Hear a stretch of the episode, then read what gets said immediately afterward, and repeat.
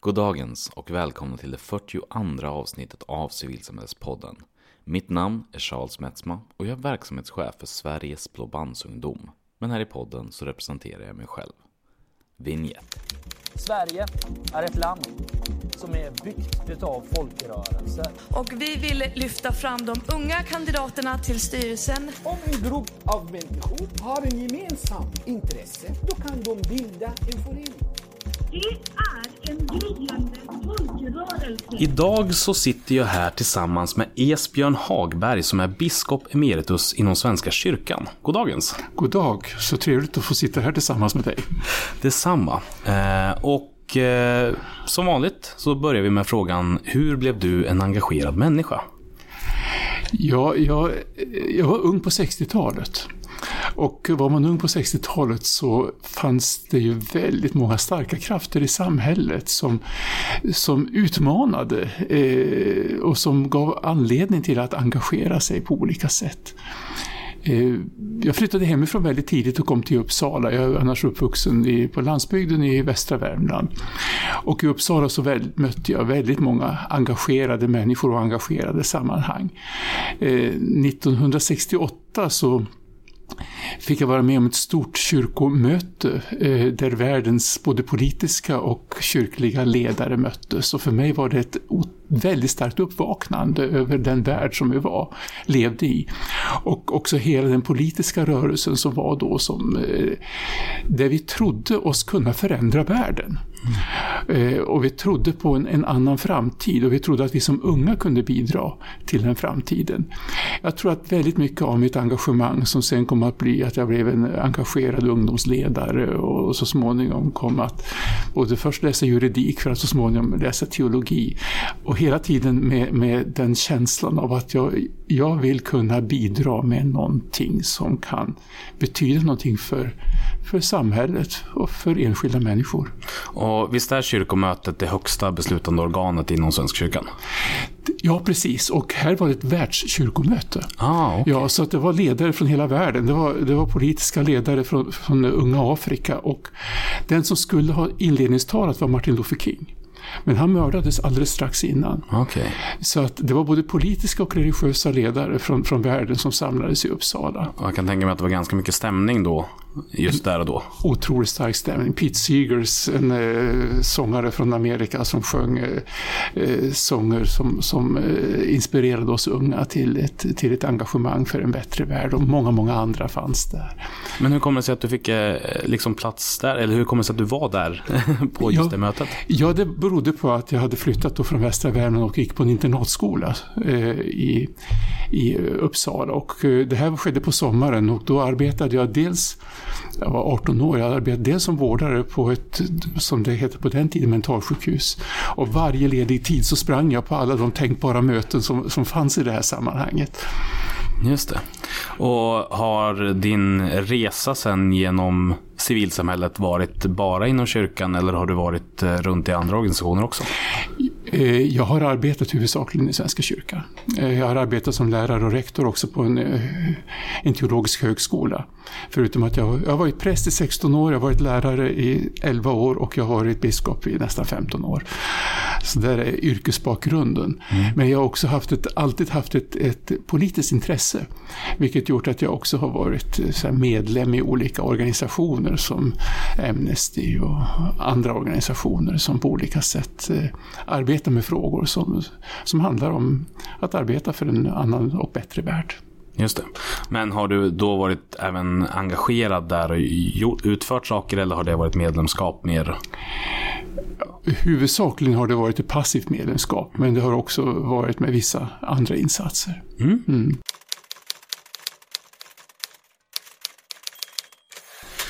Spännande. Och det vi ska prata om idag, det som gjorde att jag liksom eh, fick upp ögonen för det här, det var, eh, nu börjar det bli ganska länge sedan eh, det, det, eh, den nya kyrkohandboken implementerades. Men när jag fick höra om det så tyckte jag att det här låter ju superspännande att, eh, att gräva, gräva lite grann i. Just för hur går egentligen en förändringsprocess till i en organisation som är eh, för mig utifrån sett i alla fall väldigt präglad av tradition. Eh, och särskilt då hur förändrar man det som jag har förstått att kyrkanboken är, det är liksom skriften som säger vad är vår tradition. Eh, och du har ju varit med i det här arbetet.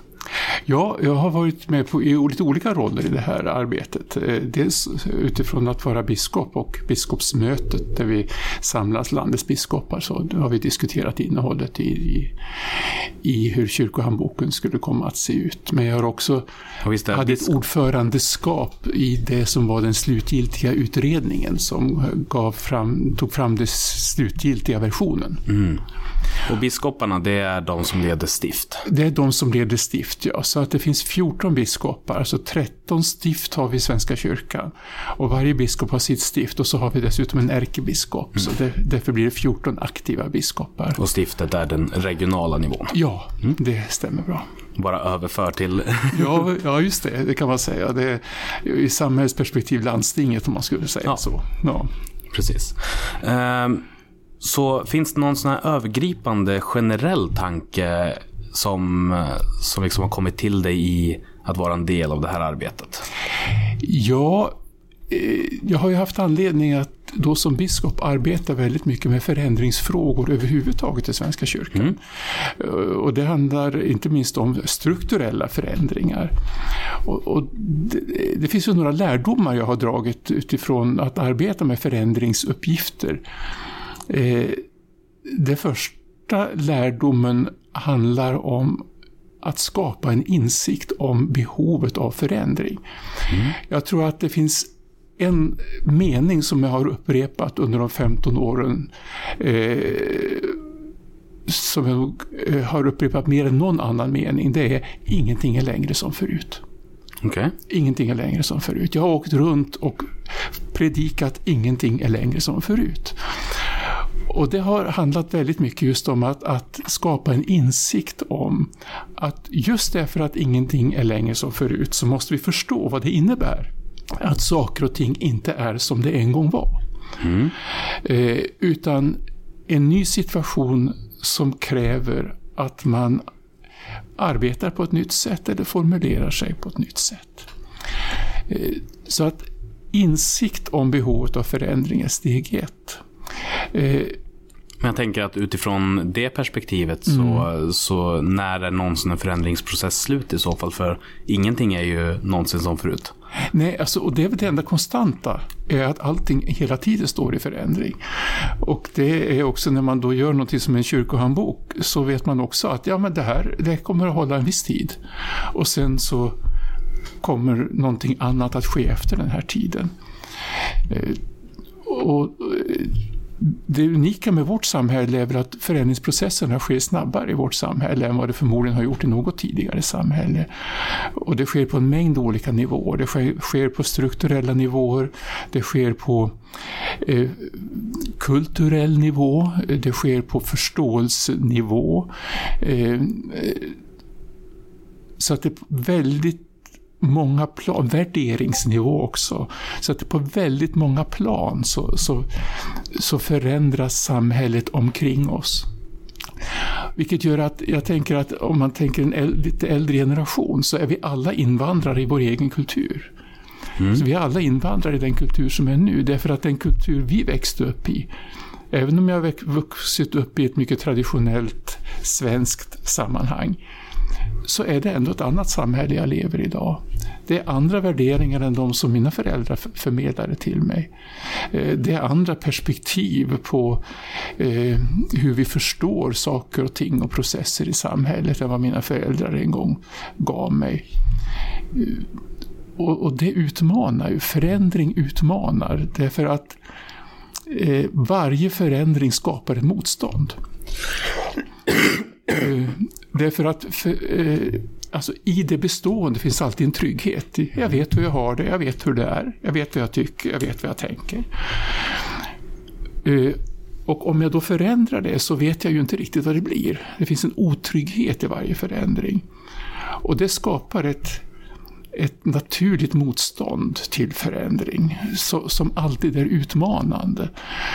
Och det är klart att, att arbeta i en organisation som Svenska kyrkan som har en, eh, bara i Sverige en över tusenårig tradition eh, eh, gör att, att eh, föränd, förändringsprocesser blir annorlunda i en organisation som har en sån väldig tradition med sig. Mm. Och det är ju likadant när vi, i det här arbetet med, med kyrkohandbok som handlar om, om hur, hur ser gudstjänster ut och hur uttrycker man sig i gudstjänster. Mm. Men, men också att det, det, är, det är spännande på det sättet att det är lite andra perspektiv. Mm. Jag hörde, alltså, om man pratar om det här med långsiktiga perspektiv eller mm. liksom, hur ser man på sin organisation. Uh, och det var en präst som jag träffade en gång som uttryckte det att Jo, men det här med perspektiv. Eh, kyrkan har funnits i några tusen år. Mm. Eh, så det är vad vi har bakåt. Så har vi nutiden och framåt så finns mm. evigheten. Mm. Så att det är också en av de organisationer med allra längst perspektiv på sin verksamhet skulle jag vilja påstå. Ja, jag instämmer helt med vad du säger. eh, visst är det så att det, det är både långa perspektiv bakåt och långa perspektiv framåt.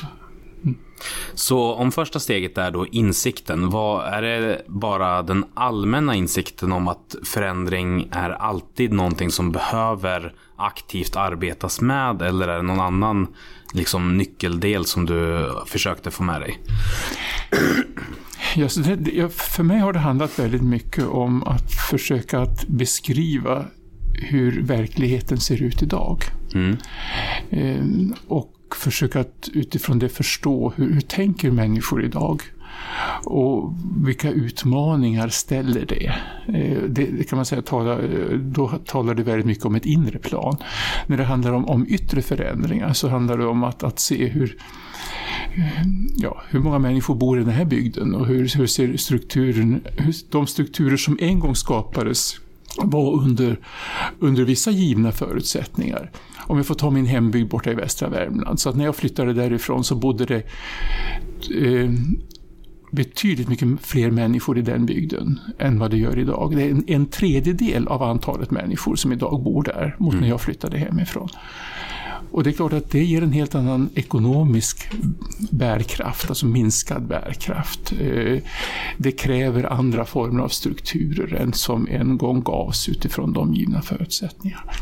Så att eh, här handlar det både om att skapa som sagt en insikt om hur, hur, hur ser situationen ut när det här skapades och hur ser situationen ut nu och vad inne, vilka behov är det som behöver aktualiseras av förändring i den nya situation som är för att som organisation kunna fullgöra det uppdrag som man som organisation har. Det handlar då både om att skapa en ekonomisk situation som är bärkraftig i den situation som är nu. Men det handlar också om att som organisation kunna tala in i den existentiella situation som det här nya samhället utmanar. Just det. Alltså både det... Ja, men eh, båda aspekterna har ju blivit avtäckta också just utifrån det här kulturella eller värderingsmässiga. Mm. Som inte riktigt går att ta på men som ändå känns. Mm. Samtidigt som det praktiska. Mm. Men, men det som jag tycker är intressant om du tänker ur den synvinkeln. Det blir ju då hur eh, för det är ju sällan syftet med en organisation omformuleras radikalt. Mm. Så då är det snarare omtolkningen av vad betyder det här syftet utifrån de förutsättningarna som finns. Mm.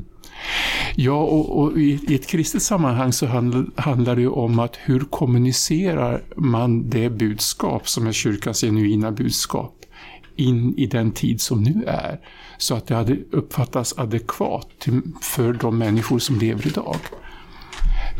Så det, där handlar det väldigt mycket om en kommunikationsfråga och att arbeta just med en kyrkohandbok är ju en kommunikation fråga på väldigt många olika sätt.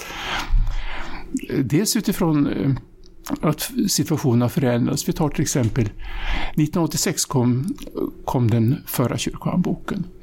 Sen dess vad gäller vigsel så har Svenska kyrkan tagit ett beslut om att man kan viga samkönade par. Eh, det kräver en förändring i det språkbruk som är vad gäller vigsel och också inte bara språkbruk utan andra uttryck. Eh, vad gäller vigseln så var det ju ofta så förr att man gifte sig som ung, man gifte sig kanske innan man fick första barnet. Idag gifter man sig senare. De allra flesta som, som gifter sig har, har idag barn. Eh, när man kanske gifter sig så kanske det inte ens är första äktenskapet man, man går in i. Alltså, människors livssituation har förändrats mot hur man... Och det innebär ju att det sätt man uttryckte sig en gång fungerar kanske inte fullt ut i den livssituation som, som människor nu är. Så där har vi ett väldigt typiskt exempel på en förändrad situation i samhället som också får konsekvenser in hur man, får, hur man behöver förändra ett språk och ett tilltal i en ny situation. Just det, för att om du inte ändrar tilltalet i takt med att samhället förändras då eh, Även om du kanske inte är det så uppfattas du i alla fall som väldigt bakåtsträvande och mossig. Man kan inte gärna tilltala 40-åringar som om de vore 20-åringar. Man kan, eh, man kan inte gärna tilltala ett brudpar som står där med tre, eh, tre barn vid vigseln som deras brudnäbb, som om de inte hade barn. Nej, men det blir ju, det blir ju ett väldigt eh, avstånds, eh, avståndsfrämjande ja, men visst, variant. Ja, men visst. Det, det, blir ju inte en, det blir ju inte en kommunikation som, som fungerar, utan då, då möter man en organisation som inte är beredd att se verkligheten som verkligheten ser ut. Mm. Och det här att förändra ett språk är, är, är oerhört laddat, särskilt som det handlar om ett religiöst språk.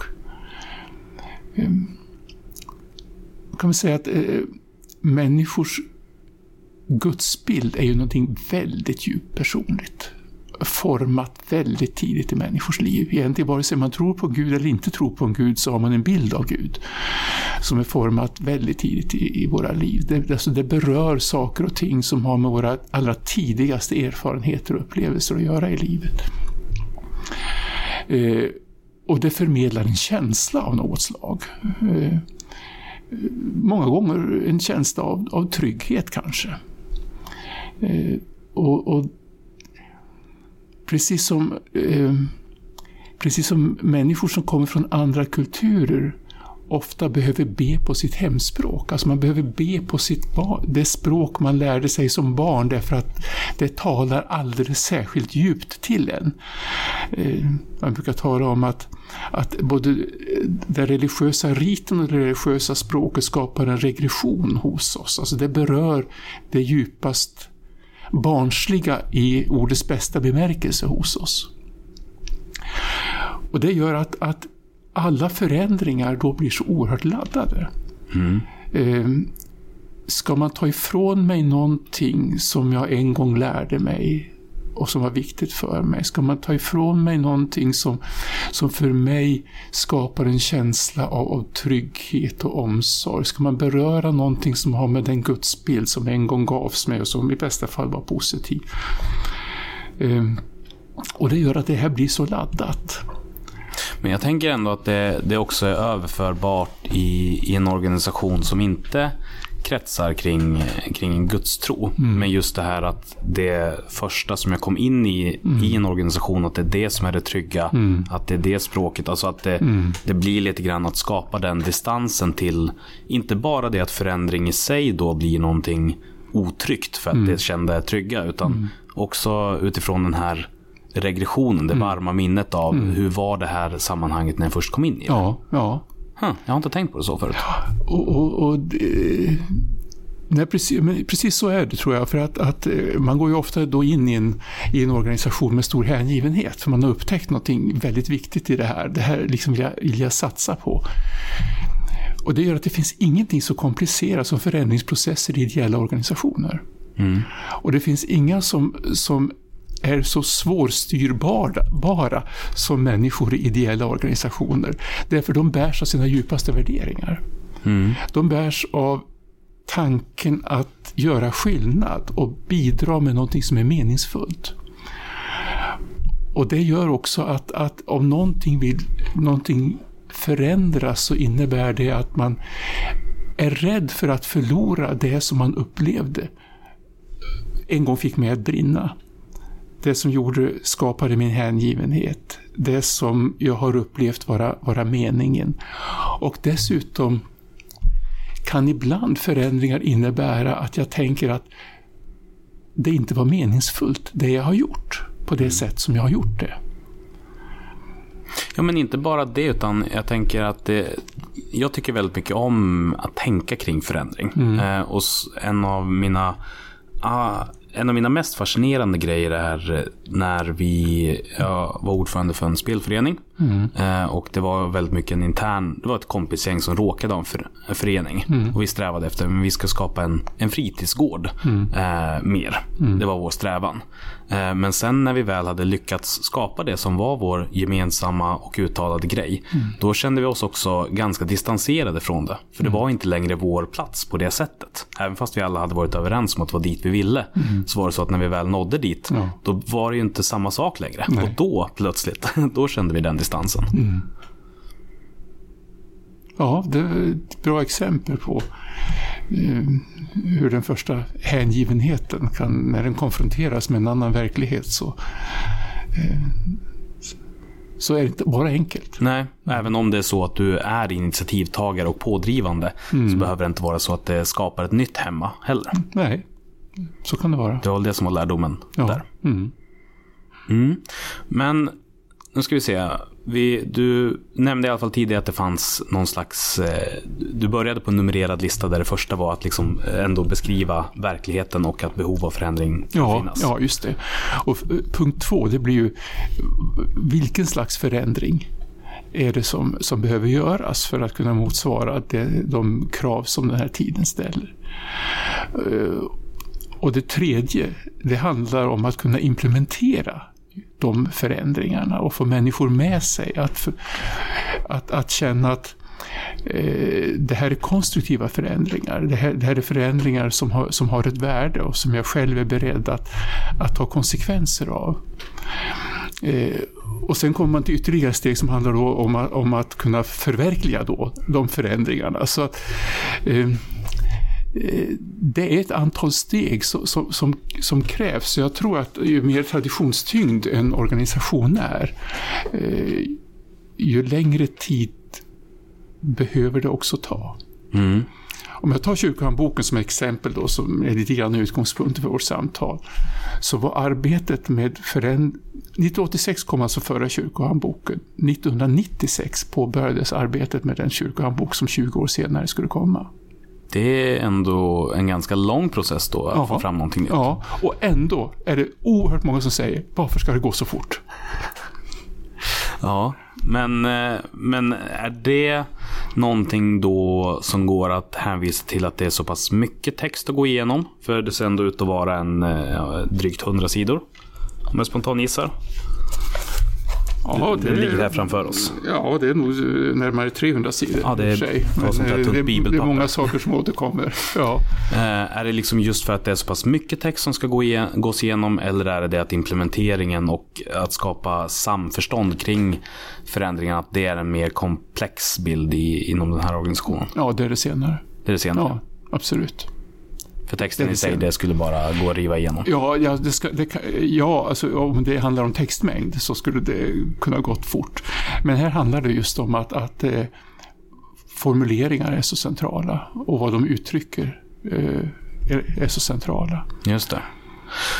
Eh, För, för eh, om man, alltså det fanns ju några saker som, som, som då var eh, viktiga att ta hänsyn till. Det, alltså, 1986 så var det till exempel det här vad gäller vigsel, att nu är, ja, finns det samkönade vigslar, som, alltså samhälleliga förändringar som påverkar. En annan sak som, eh, som påverkar är att vi har efter det fått en ny bibelöversättning. Vilket gör att den nya bibelöversättningen behöver komma in. Eh, en tredje sak som, som, som påverkar handlar om insikten av det språk som är det traditionellt kyrkliga språket har varit ganska patriarkalt. Eh, det har varit mycket ur ett manligt perspektiv. Och att då hitta ett språk som gör att man också som, som kvinna är inkluderad har varit en, en central uppgift när vi har arbetat med språket. Sen sker de språkliga förändringarna också idag så snabbt så att gamla ord kan plötsligt få ny betydelse. Mm. vilket gör att, att eh, om man använder de orden så betyder de någonting helt annat än vad de gjorde eh, om man går ett antal år tillbaka i tiden.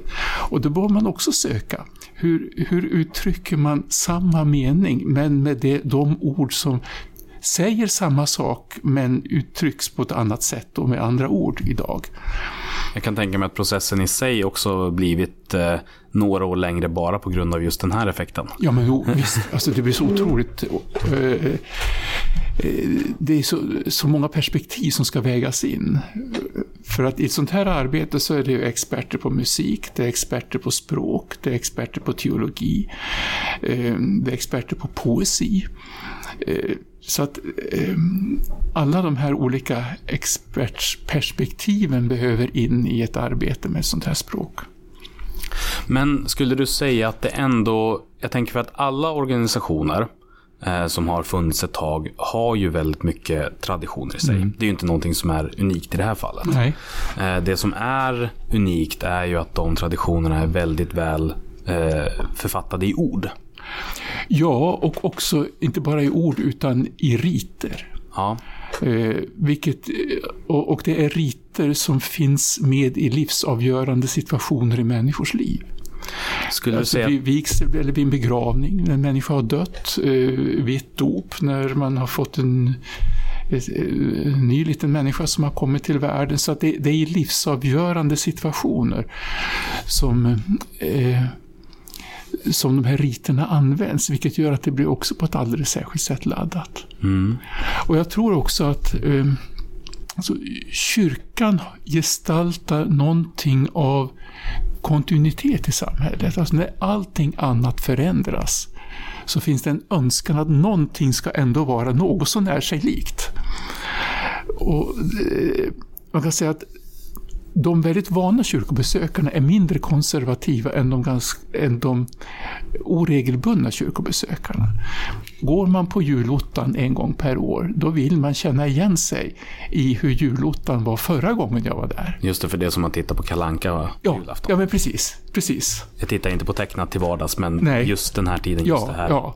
Så att när jag, kom, när jag kommer tillbaka till kyrkan så ska jag kunna känna igen det här. Att någonting ska kunna vara som det alltid har varit i en förändrings Eh, i en snabbt förändrad värld. Och det gestaltar också, alltså kyrkan gestaltar i människors liv väldigt mycket av det här. Det var väldigt berörande. Det var, eh, jag hade en, en eh, eh, skulle ha en vigsel utanför Västerås i ett sammanhang ute i landsbygdskyrka. Och det var spännande när jag mötte de anhöriga inför den här vigseln. Vi började med att gå på kyrkogården för att påminna oss de anhöriga som låg på kyrkogården. Vi tittade ut över ängarna och såg att, att eh, det var de här som, som generationerna tillbaka hade brukat. Vi gick in i kyrkan och där påminde man om alla de generationer som hade gått den här kyrkogången fram eh, till konfirmation eller till vigsel. Vi gick till dopfunten och där berättade man för mig alla de barn genom släkterna som hade eh, döpts i just den här dopfunten. Alltså det var som om hela livet samlades i kyrkorummet. Och det var som om hela den här släktens alla traditioner tillbaka till 1600-talet plötsligt var närvarande i det här som vi skulle till att förbereda. Just det, för oavsett vad som har skilt dem åt hade ändå det varit som gemensamma hållplatser. Precis. Det var som, alltså här, hade, här fanns en plats i bygden där man genom generationer hade mötts. Här, hade, här skulle man ha ett, ett dop och en vigsel på samma sätt som ens generationer tidigare haft det. För mig blev det lite grann en aha-upplevelse att den här platsen gestaltar så oerhört mycket i människors liv. Mm. Och då är inte förändring så enkelt. Nej, men nu ska vi se om det passar det jag tänkte fråga till er. Men, men vi hoppar dit i alla fall direkt. Eh, för min fråga är väl egentligen om du skulle säga att det blir lättare eller svårare eh, att driva förändring i någonting som är så tydligt nedtecknat. När, när, när liksom ändå är någonting som alla direkt och konkret kan förhålla sig till. Jämfört med att förändra någonting som kanske mer blir eh, en känsla som är så tydligt individuell av vad någonting står för. Ja, det är en bra fråga. Alltså, Om jag uppfattar din fråga rätt så eh, är det, är det lättare att skapa mentala förändringar? Eller är det lättare att skapa någonting som så påtagligt är nedtecknat konkret? Och då tänker jag mig att eh, Ja, båda, båda delarna är svåra. Eh, mentala förändringar kan vara nog så svåra att förändra hos människor. Men jag tror att just det här att det är nedtecknat och har en säga, sakral karaktär eller gudomlig karaktär eh, eh, tror jag gör det alldeles särskilt laddat. Det tror jag gör det för att då, det, det är ju konkret. En mental föreställning är inte konkret på samma sätt. Den, den lever i min tanke. Medan det här är som du säger nedtecknat. Ja, det gör det säkert svårare. Det är åtminstone lättare för fler att ha åsikter om det. Ja, det är det. Precis. Det blir det ju. Ja, visst, absolut. För Visst vem som så. helst kan titta på, så här stod det innan, nu står det så här. Ja, Alltså till och med jag som icke-troende och eh, inte särskilt frekvent i kyrkan. Mm. Det händer väl någon gång per decennium ändå att jag hamnar där. För Mm. Ja. att det, ja, det blir så. just det. Eh, Men även jag reagerar ju på att oj, nu är den här, vad heter den, den allmänna bönen. Ja, Fader vår till Fader vår. exempel. Så, eh, fader vår som är i himlen, säger vår fader, du Ja. som är i himlen. Alltså ja. de förändringarna, det, det kommer ju sig ändå. För att Ja, eh, mina föräldrar var ju troende, så jag har ju varit på kyrkans barntimmar och sådana saker. Så att den förändringen är ju någonting som, nej men varför är det gjort så här? Innan var det så här, nu är det så här. ja, precis. Eller man, ännu mer ibland när man sjunger psalmer och, eller man har lärt sig en gång i världen och så plötsligt har man ändrat något ord här och något ord där. Och man blir bara störd. Så att det, på så sätt så blir det, det är lättare eh, för fler att ha en åsikt åtminstone. Ja, det tror jag. Om någonting som är väldigt Det konkret. tror jag, ja det är det. Och, eh, vad gäller en sån sak som, som kyrkohandboken så blev det ju så påtagligt i det här arbetet att här är inte, det är inte bara de kyrkligt engagerade som är intresserade. Här har Svenska Akademins synpunkter och eh, en mängd olika kulturinstitutioner. Därför att, att det är inte bara någonting som hör hemma i kyrkan utan det är en del av hela vårt kulturarv. Mm, just det. Vilket också gör att många har anledning att ha synpunkter. Vilket naturligtvis är fantastiskt. Att det kan vara så att fortfarande kan någonting som eh, finnas som engagerar så många människor. Ja, för, för oavsett eh, liksom generellt sekulärt samhälle eller inte så är det ju en, ändå en eh, institution som, som har varit eh, livkraftig länge och liksom som ändå på något sätt blir en del av, av samhällets DNA. Ja, ja, men visst är det så. Det går ju betydligt fler människor i kyrkan än går på fotboll till exempel. Det, det, eh, det berör många människor. Eh, och inte minst de, det vi kallar för kyrkliga handlingar, alltså dop, begravning, vigslar. Det är en stor del av Sveriges befolkning som under ett år, en majoritet av Sveriges befolkning kommer under ett år i kontakt med kyrkan någon gång. Och då är det inte minst genom de, eh, de här kyrkliga handlingarna. Mm. Just det. Så vad, eh, vad behövde ni göra för, för att lyckas implementera och förändra det här, eh, den kyrkohandboken i den här kontexten? Hur, för att nu när vi pratar så låter det, nu börjar jag liksom ställa mig till den sidan som tycker att 20 år, det låter ganska snabbt. Ja, ja jo, men visst, visst är det så. Jo, men det handlar ju väldigt mycket om en, en, ett försök, det var ett försök med en väldigt eh, demokratisk process, att ge väldigt många olika sammanhang rätt att ha synpunkter. Eh, vilket också blev väldigt många olika synpunkter. Eh, och det är, eh, jo, arbetar man med förändringsarbete så är det på, både på gott och ont att ha många synpunkter. För att eh, vissa synpunkter kan ju vara diametralt motsatta varandra. Och då vet man att till sist måste man ta ställning för det ena, vilket gör att då kommer de andra att bli, bli besvikna och tycker att nu har jag ju tyckt någonting och då varför bryr ni er inte om vad just vi tycker om, om det här? Så att eh, det, det var ju ett försök att som sagt var eh, sakta eh, i en lång process arbeta fram eh, det, det slutgiltiga förslaget. För jag tänker också att även om det är konkret i det hänseendet att det faktiskt är nedtecknat så blir det fortfarande väldigt abstrakt om man tänker att det faktiskt är 300 sidor med text som, som på något sätt ska förändras. Eh, var det så att det var, blev några få grejer som blev de stora skiljelinjerna eller var det helheten mer? Eh, jag tror att eh, det fanns ju, det, om man tittar på slutresultatet så finns det ju synpunkter både på helheten eh, men, men också på väldigt mycket på detaljer. Och det, det handlar ju också om att, att Svenska kyrkan är ju en bred kyrka i den bemärkelsen. Det finns väldigt många olika traditioner som, som lever i den kyrkan. Eh, olika traditioner med olika sätt att uttrycka sig, med olika både språkliga, eh, beteendemässiga och teologiska traditioner. Och den här handboken har försökt att att eh, så mycket som möjligt rymma de här olika traditionerna. Så att man ska kunna känna igen sig i någonting. Eh, det som också är typiskt för, för den nya handboken är att det finns väldigt många valmöjligheter. Du kan, du kan lokalt skapa din gudstjänst genom att välja med ett antal alternativ som du tänker att det passar här. Och nackdelen med att försöka att rymma många traditioner, det är ju att jag kan å ena sidan glädja mig över det som jag själv tycker är bra och känner igen mig i. Och så kan jag reta mig på det som andra tycker är bra eh, och känner igen sig i. Förstås. Ja. Eh, Och den här önskan med den här bredden eh, har inte varit helt okomplicerad. Det handlar både om språkmässig bredd, det handlar om en teologisk bredd, det handlar om en musikalisk bredd, att det är nya sätt att ut, sjunga som också har kommit in. Så att eh, vi som har arbetat med det har väl sagt att kan man tycka om 60 procent så är man nöjd. Och så får man hoppas att, och vara glad över att om det är 40, 40 procent jag inte själv tycker om, det finns alltid någon annan som tycker om. Just det. Men, men blir inte det då någonting...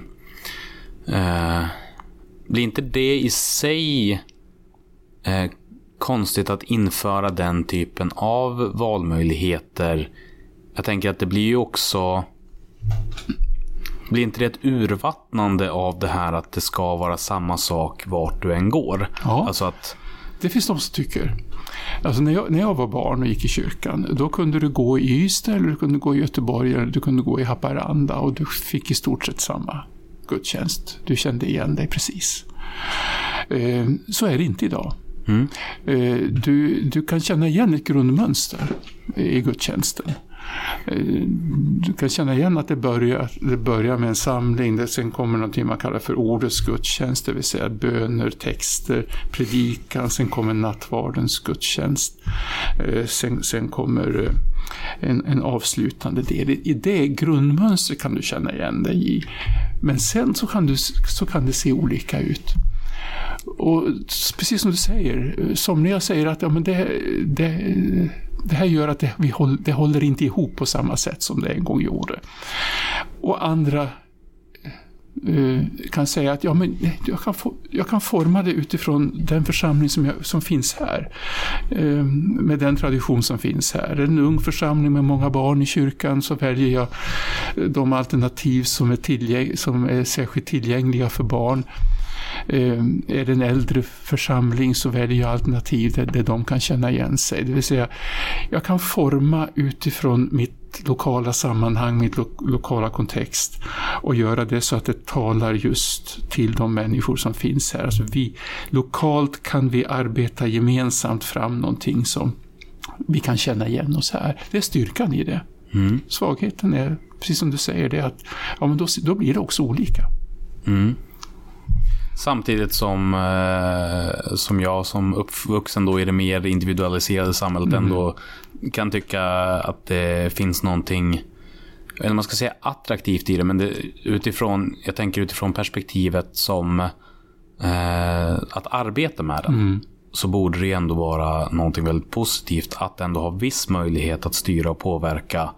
Eh, om jag har någon form av ambitioner med att nå ut och liknande, att ändå anpassa lite grann så att det blir relevant. Ja. Att jag inte känner mig tvingad till till det som, som är från ovan givet att jag måste, bara måste följa. Ja, jo men precis så. Jag, jag tänker precis på samma sätt som, som eh, du. Att det, eh, och erfarenheten säger att om man skapar en enhetlighet så finns det på många, samma, så finns det många ställen där man inte kommer bry sig om det utan man kommer ändå göra på sitt sätt. Därför att kyrkan är i alla tider också till en del en spegling av det samhälle vi lever i. Och eh, precis som du också uttrycker, det individualistiska samhället med behovet av att få uttrycka sig själv på det sätt man själv önskar och i det sammanhang jag befinner mig och har också präglat kyrkan och vilket, vilket gestaltas. Eh, och eh, Sen kan man tycka om det eller inte, men, men det är den verklighet vi har att leva i. Återigen, ingenting är längre som förut. Och då får man se att ja, men vi lever i den här kulturen, där vi har ett behov av att, att uttrycka oss eh, på ett särskilt sätt. Och, och det här blir inte minst eh, tydligt tycker jag när det handlar om om kyrkliga handlingar. Jag, jag, tänker på när jag kom ut för drygt 40 år sedan som präst. Eh, när jag gjorde hembesök inför en begravning och frågade hur, hur önskar ni att den här begravningen ska se ut? Så sa man väldigt ofta, vi vill ha det som vi alltid haft det. Eller vi vill ha det som vi hade det senast med de, de anhöriga. Mm. Idag när man möter människor i den här situationen så säger man, ja vi vill ha det på vårt speciella sätt. Mm det är inte aktuellt att ha det som man alltid har haft det, utan nu vill vi forma det på det sätt som blir personligt just för oss, med de sånger som betyder någonting alldeles unikt för, både för den här personen med eh, föremål som finns i kyrkan som på ett alldeles särskilt sätt gestaltar den här personen och den här personens liv. Eh, och med, med tal som också eh, är unika för den här personen. Så att det blir så påtagligt, den här önskan om att från att gå från en tid när vi gärna gjorde som vi alltid har gjort till en tid när vi vill göra på mitt sätt. Men jag tänker också nu, bara det kommer över mig lite grann nu när vi sitter och pratar, att för mig så är ju alltid eh, kyrkan eh, min, min generella känsla är att det liksom har varit någonting ganska stelbent och oformligt. Mm. Men samtidigt så, så är ju det i sin tur ganska orimligt. Mm. Eh, och jag tänker mer på det här att den faktiskt har överlevt så länge mm. och just att det är en spegling av samhället. Mm. Att det måste ju vara en av de mer föränderliga organisationerna som vi har haft med tanke på hur länge den ändå har överlevt. Ja, det kan man säga att kyrkan har alltid kunnat... Eh, Eller överlevt, det är väl lite negativ klang på det. Nej, men, men kyrkan har, har, alltid kunnat, har haft förmågan att kunna eh, finnas i olika samhällsstrukturer, i olika samhällen och spelat många olika roller. Eh, och många av de rollerna kanske, man, kanske vi idag inte är så stolta över. Eh, men det, man kan väl säga att, att kyrkan har alltid stått i spänningen mellan tradition och förnyelse. Mm. Där det å ena sidan eh, handlar om att gestalta någonting som finns där, som är grundmurat och, och, och samtidigt stå i spänningsförhållande med en kultur och ett samhälle som förändras. Och, och, och, på det sättet så tror jag att kyrkan i någon mån ska vara konservativ. Eh, den ska, alltså, det ska bli tydligt att man bär en tradition med sig. Och samtidigt som den har ett konservativt drag så ska den också vara öppen mot eh, de, de, de utmaningar som samhället ställer och de existentiella frågor som människor idag lever och har. Mm. Och det, det, är väldigt utmanande, tänker jag, att, att, att stå i den situationen, att, att eh, ta vara på ett arv och samtidigt förnya det. Eh, så att arvet både kan, kan kännas igen, även om det gestaltas på nytt sätt. Ja, men precis. Att, eh, men det kräver ju ändå väldigt, eh, väldigt mycket fokus på själva syftet och vad mm. är mm. egentligen mm. liksom kärnan och hitta essensen av det.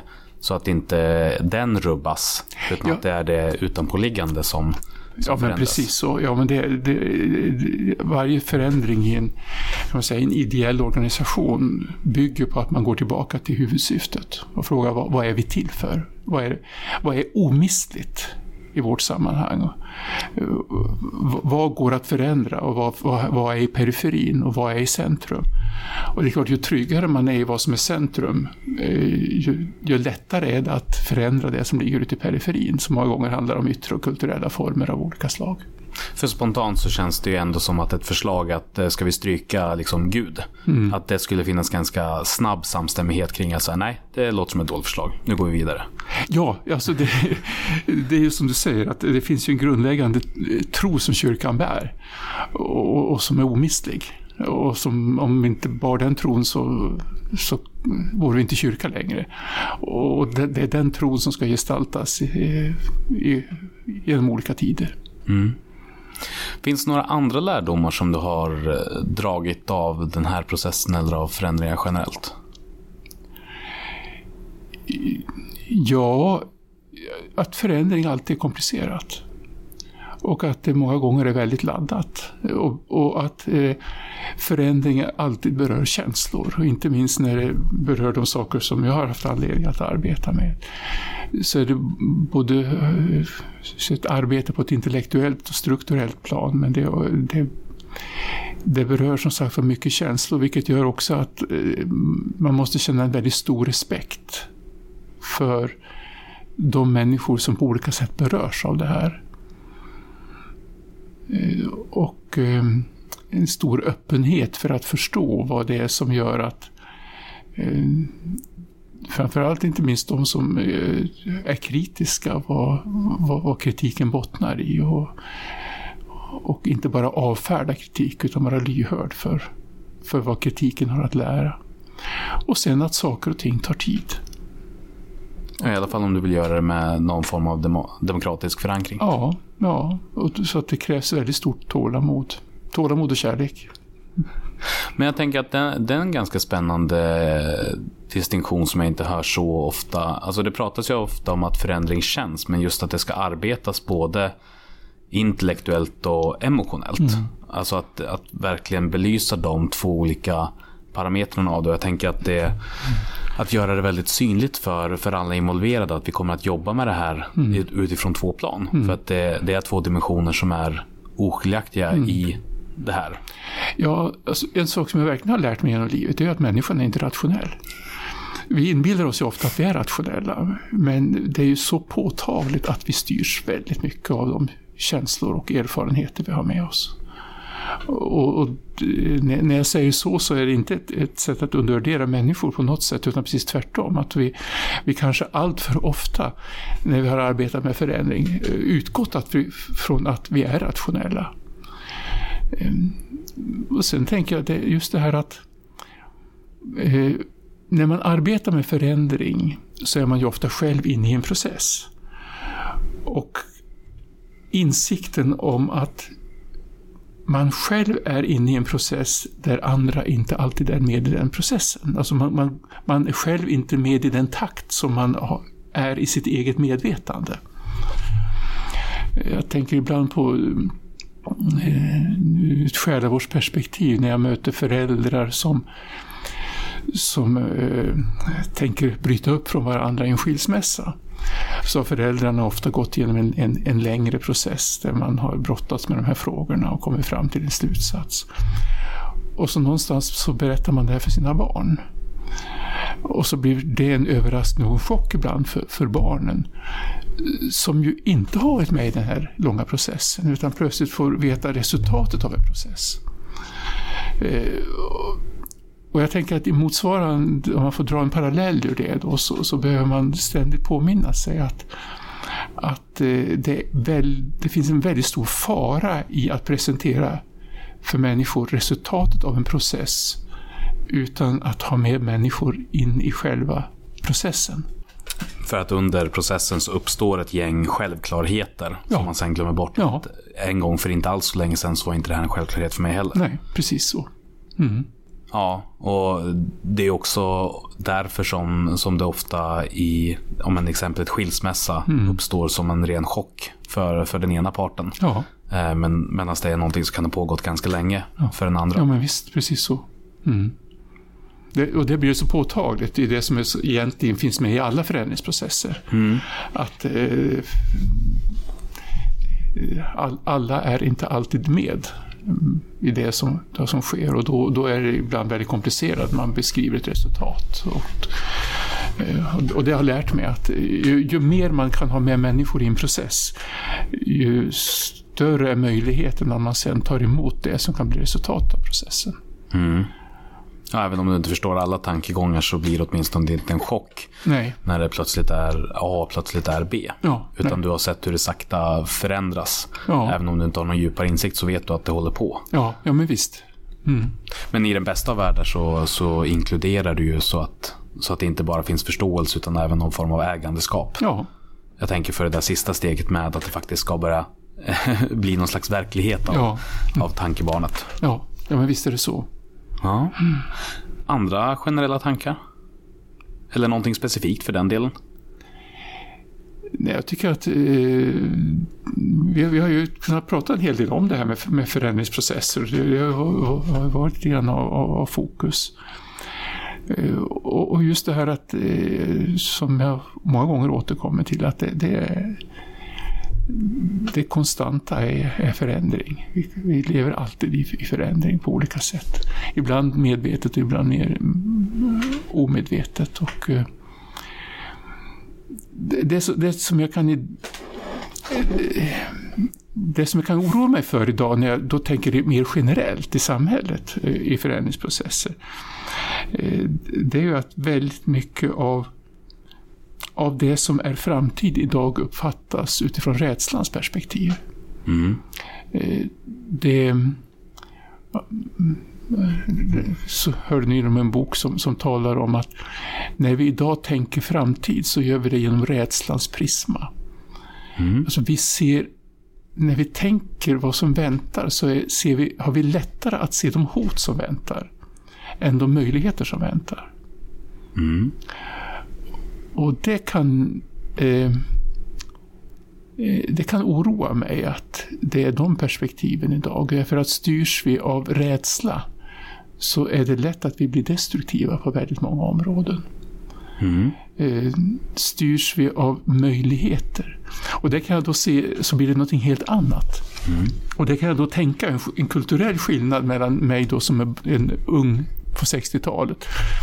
Som, som var övertygad, som jag började med att säga, vi var övertygade om att vi kunde förändra världen till någonting bättre.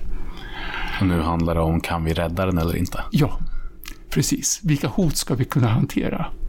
Vad är det, för, vad, vad är det som väntar bakom hörnet? Det är klart på en aggregerad nivå så, så borde det göra någon form av skillnad i alla fall. Alltså, risken i en, så, i en sån kulturell situation, och det gäller både politiska och religiösa rörelser och ideologiska rörelser, det, det är att det växer fram fundamentalism av olika slag. Eh, alltså fundamentalismen som dels målar tillvaron i svartvit för att eh, hantera en komplicerad värld och dels envist håller fram, håller fast vid någonting som en gång var men som, mm, som egentligen aldrig kommer att bli. Och som eh, inte heller nödvändigtvis har funnits. Nej, utan det kan många gånger vara idealistiska bilder. Eh, Det är ungefär som när man minns sin barndom så minns man ju oftast det som var, var positivt i bästa fall. Det kan ju vara precis tvärtom också. Men alltså man, man, det är ganska vanligt att man idealiserar. Och så kan vi också idealisera andra tider som vi envist håller fast vid och tänker att eh, det ska bli, alltså framtiden är att det ska bli som det en gång var. Problemet är ju att det kommer aldrig att bli som det en gång var. Eh, och det är klart att styrs man ur rädslans perspektiv eh, då, då eh, blir det ju ännu mer att våra rädslor styr oss och begränsar oss och att, eh, att det på det sättet blir eh, olika former av, av fundamentalistiska rörelser som, som träder in och eh, påverkar, eh, i mitt perspektiv, väldigt destruktivt ett samhälle. Både, men, men vi ser ju över hela världen så, så, så växer ju fundamentalismen både politiskt och religiöst. Trots att egentligen alla mätbara grejer på livskvalitet går åt motsatt håll. Ja, visst. Men människan är inte rationell. Men, men om du nu ändå då har tänkt på det, finns det någon, har du tänkt någon tanke kring vad som skulle kunna göras för att eh, vrida det från rädslans prisma till möjligheternas? Jag tror att eh, det handlar väldigt mycket om att skapa hopp för en framtid. Eh, jag tänkte så väldigt, när jag, när jag hade ett antal år kvar i min tjänst som biskop så, så funderade jag kring vad, vad, vad, kan mitt viktigaste bidrag vara för de år som jag har kvar som, alltså i aktiv tjänst. Eh, och det, den slutsats som jag kom till det var att jag behövde förmedla hopp. Eh, jag behövde förmedla hopp i som gav människor tilltro till att ta vara på det liv som var möjligt att leva. Eh, jag fanns i eh, landskapen Värmland och Dalsland, eh, avfolk, stor del avfolkningslandskap där, där man fick uppleva hur all, väldigt mycket av det som en gång har funnits eh, hade tagits ifrån en. Skolorna som en gång hade funnits fanns inte där. Affären, banken, bensinmacken till sist, det enda som fanns kvar var kyrkan. Eh, och då var det så, i den situationen är det så väldigt lätt att fokusera på allt det där man inte har. Istället för att tänka vad kan vi idag skapa för gott liv i den livssituation som vi har här? Att skapa hopp om att det är möjligt att, att leva ett gott liv fast saker och ting inte längre är som det en gång var. Och jag tänker att, att, i en situation när vi idag ser ur rädslans perspektiv och tänker, vi tänker klimathot och vi ser hur kalla krigets eh, vokabulär börjar leva igen och vi ser de olika med, eh, mörka rörelser som bör, börjar komma eh, ut i världen på olika sätt. Att då kunna formulera ett hopp gör att vi kan skapa öppningar mot att kunna bygga en bättre värld och göra skillnad i de sammanhang där vi står. Hoppfulla, inspirerande slutord på temat om processer. Mm. Eh, men innan vi är klara för idag så får ju du som alla andra som besöker podden också beskriva någonting du är väldigt stolt över. Som du åstadkommit. Och någonting eh, som inte gick riktigt så bra som tänkt som du lärde dig någonting av. Och du väljer själv i vilken ordning du tar dem. Ja, eh, eftersom vi har talat mycket om förändringsprocesser så, så eh, är det väl dit associationerna går. Och då är det, kan man säga, den ena sidan av myntet är att jag kan se att det finns sammanhang där jag faktiskt har kunnat arbeta med processer på ett sådant sätt att det har blivit konstruktiva förändringar. Eh, och så kan jag se å andra sidan att jag ibland inte har lyckats eh, arbeta med processer på det sättet utan varit alltför snabb. Och eh, inte implementerat på det sätt som, som, som jag borde ha gjort. Jag tror också att eh, i vissa situationer så har jag haft för många bollar i luften i, i att förändra istället för att, kanske, istället för att som jag i bakåtperspektiv kan tänka att Eh, ska man förändra kanske man måste ibland prioritera vad som, vad som kan vara mest centralt i att förändra och så låta allting få komma i sin tid. Men i min iver ibland så, så har jag nog försökt att äh, arbeta med för många saker samtidigt. Äh, och, vilket jag inte skulle göra om jag fick göra det en gång till. Just för att ja då, då är risken större att man inte eh, får med människor i processen. Eftersom eh, ska man, ska man få med människor i, i en process så, så handlar så mycket om att eh, vara öppen, vara transparent, eh, lyssna på människor, Eh, se till att människor får, får möjlighet att uttrycka, förmedla sina synpunkter och man, man är lyhörd för de synpunkterna. Eh, och den risken blir ju eh, stor då om man har för många bollar i luften, att man inte låter människor på det sättet få möjlighet att, att vara med. Att du inte har den tiden och energin nej, helt enkelt. Nej, precis. Tack så jättemycket för att du ville vara med och dela med dig. Tack så mycket för samtalet. Häromdagen var det en person som mottog ett brev från fackförbundet Transport där det stod att de hade inlett ett uteslutningsärende mot personen eftersom att hen fanns registrerad på kommunlistan för Sverigedemokraterna. Personerna som mottog brevet fotade detsamma och la upp det som en utmaning att sprida det så mycket som möjligt. Och för den som är föreningsvan så kan det hela tyckas ganska oproblematiskt, alltså rent formaliamässigt, eftersom att Transport under väldigt många år haft en tydlig hållning i frågan om vad det gäller att vara medlem och aktiv i Sverigedemokraterna.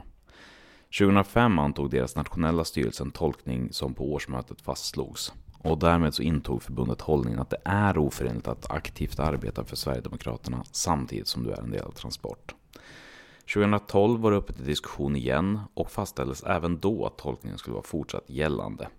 Att det formmässigt inom den ideella föreningens logik inte är några konstigheter beror ju på att det varit utrett och beslutat i flera instanser flera gånger. Dessutom har det varit beständigt över tid. Eftersom det också står varje förening fritt att bestämma vem som inte längre får vara med eh, för att det tolkas arbeta mot föreningen så kan det ju hela tyckas vara ganska oproblematiskt. Men när jag tittar runt lite mer så fascineras jag av någonting annat. Jag klickade nämligen upp för att se vilka människor som hade delat inlägget. Inte för att se vilka de var utan för att se vad de hade skrivit om det hela. Hur kommentarerna såg ut. Och ett frekvent återkommande tema var det, att detta var ett exempel på fascism. Att det kunde liknas vid DDR eller något annat totalitärt styre. Och det är också återkommande att det längs in med kommentarer Jag trodde Sverige var en demokrati. Och särskilt fastnade jag för ett inlägg som lyder Detta brev om uteslutning rimmar inte enligt mina tankar i ett demokratiskt land. Är det, är det ens lagligt att utesluta folk ur ett fackförbund och föreningar på grund av politiska tankar? Privata föreningar har väl mer rätt att utesluta oliktänkande? Eller? Men ett fackförbund? Och för tydlighetens skull så vill jag då bara inflika att Transport inte agerar eller har ambitionen att agera på tankar utan på handlingar. Bara den som aktivt arbetar för en organisation som de upplever motarbet motarbetar deras syfte utesluts. Men det jag verkligen fastnar för är distinktionen att är det rimligt att privata föreningar kan utesluta oliktänkande, men inte ett fackförbund? Som att det senare skulle vara en statlig institution och att ideella allmännyttiga föreningar skulle kunna kallas privata föreningar snarare än ideella föreningar. Och det verkar vara allmängällande i alla kommentarer att kunskapen om vad en ideell förening är, vad det innebär och hur den fungerar saknas helt. Eh, I alla fall i de kommentarerna som jag läste. Att själva grundpremissen för diskussion, att en ideell förening är självständig, utgörs av sina medlemmar och agerar demokratiskt inom sig själv med väldigt få lagar som reglerar dem, saknas. För några veckor sedan så skrev Olle Westberg en krönika om kontrapropositionsvoteringen. Han drev tesen att en stor anledning till varför det finns så mycket missförstånd kring regeringsbildandet helt enkelt beror på att färre människor nu än i folkrörelsesverige ha koll på vad en kontrapropositionsvotering är och innebär. Att när den grundläggande premissen för hur demokratin i riksdagens kammare fungerar saknas så är det svårt att ha ett samtal om vad som händer och varför. Det jag vill komma till är att jag under hela mitt liv som engagerad har hört orden Sveriges ideella föreningar bär, formar, utvecklar, utmanar och säkerställer landets demokrati. Jag har trott på orden eftersom att det rent intuitivt känns rätt utifrån min förståelse av vad ideella föreningar är. Att om många människor hela tiden övar på en sak så kommer det att vara någonting de lär sig och utvecklar och påverkar. Men de här två sakerna kan då få stå exempel för att det också är så i praktiken. Som jag ser det målar de tydligt upp att det finns en koppling mellan hur kunskapen om föreningsliv i praktiken skapar bilden av samhället i sin helhet. Om du inte förstår de inre processerna i varför en förening tycker att det är olämpligt att någon arbetar mot föreningens syfte inte ska vara med, utan istället upplever det som en orättfärdig häxjakt på något som du sympatiserar med. Det gör det svårt för alla inblandade att samtala och komma framåt. Polarisering uppstår. Jag säger förstås inte att alla som får föreningskunskap slutar tycka att SD är ett bra alternativ eller tycker att uteslutningen är en enkel grej. Självklart är det rimligt att anta att det finns många som har koll på föreningsformalia och ändå tycker att det är fel agerat av Transport. Men med kunskapen om hur saker och ting faktiskt fungerar skapar det möjlighet för ett samtal om hur föreningar kan och bör hantera de som på vaga eller mer tydliga sätt motverkar föreningens syften. Något som i förlängningen skulle utveckla och stärka vår demokrati istället för att som nu få en situation där många människor upplever att en av de mest orubbliga av principer inte gäller dem, nämligen människors alla lika värde. Och jag tänker därför att det är vår uppgift, vi som har föreningskunskap, att inte bara utveckla vår förening och vårt sammanhang, utan att också folkbilda dem vi möter. Nästa gång du hamnar i en situation där det blir lite stelt och ingen vet vad som ska sägas, prova slänga ur dig orden Har du koll på vad det underbara som vi kallar kontrapropositionsvoteringar? Hör av dig så hörs vi igen om två veckor.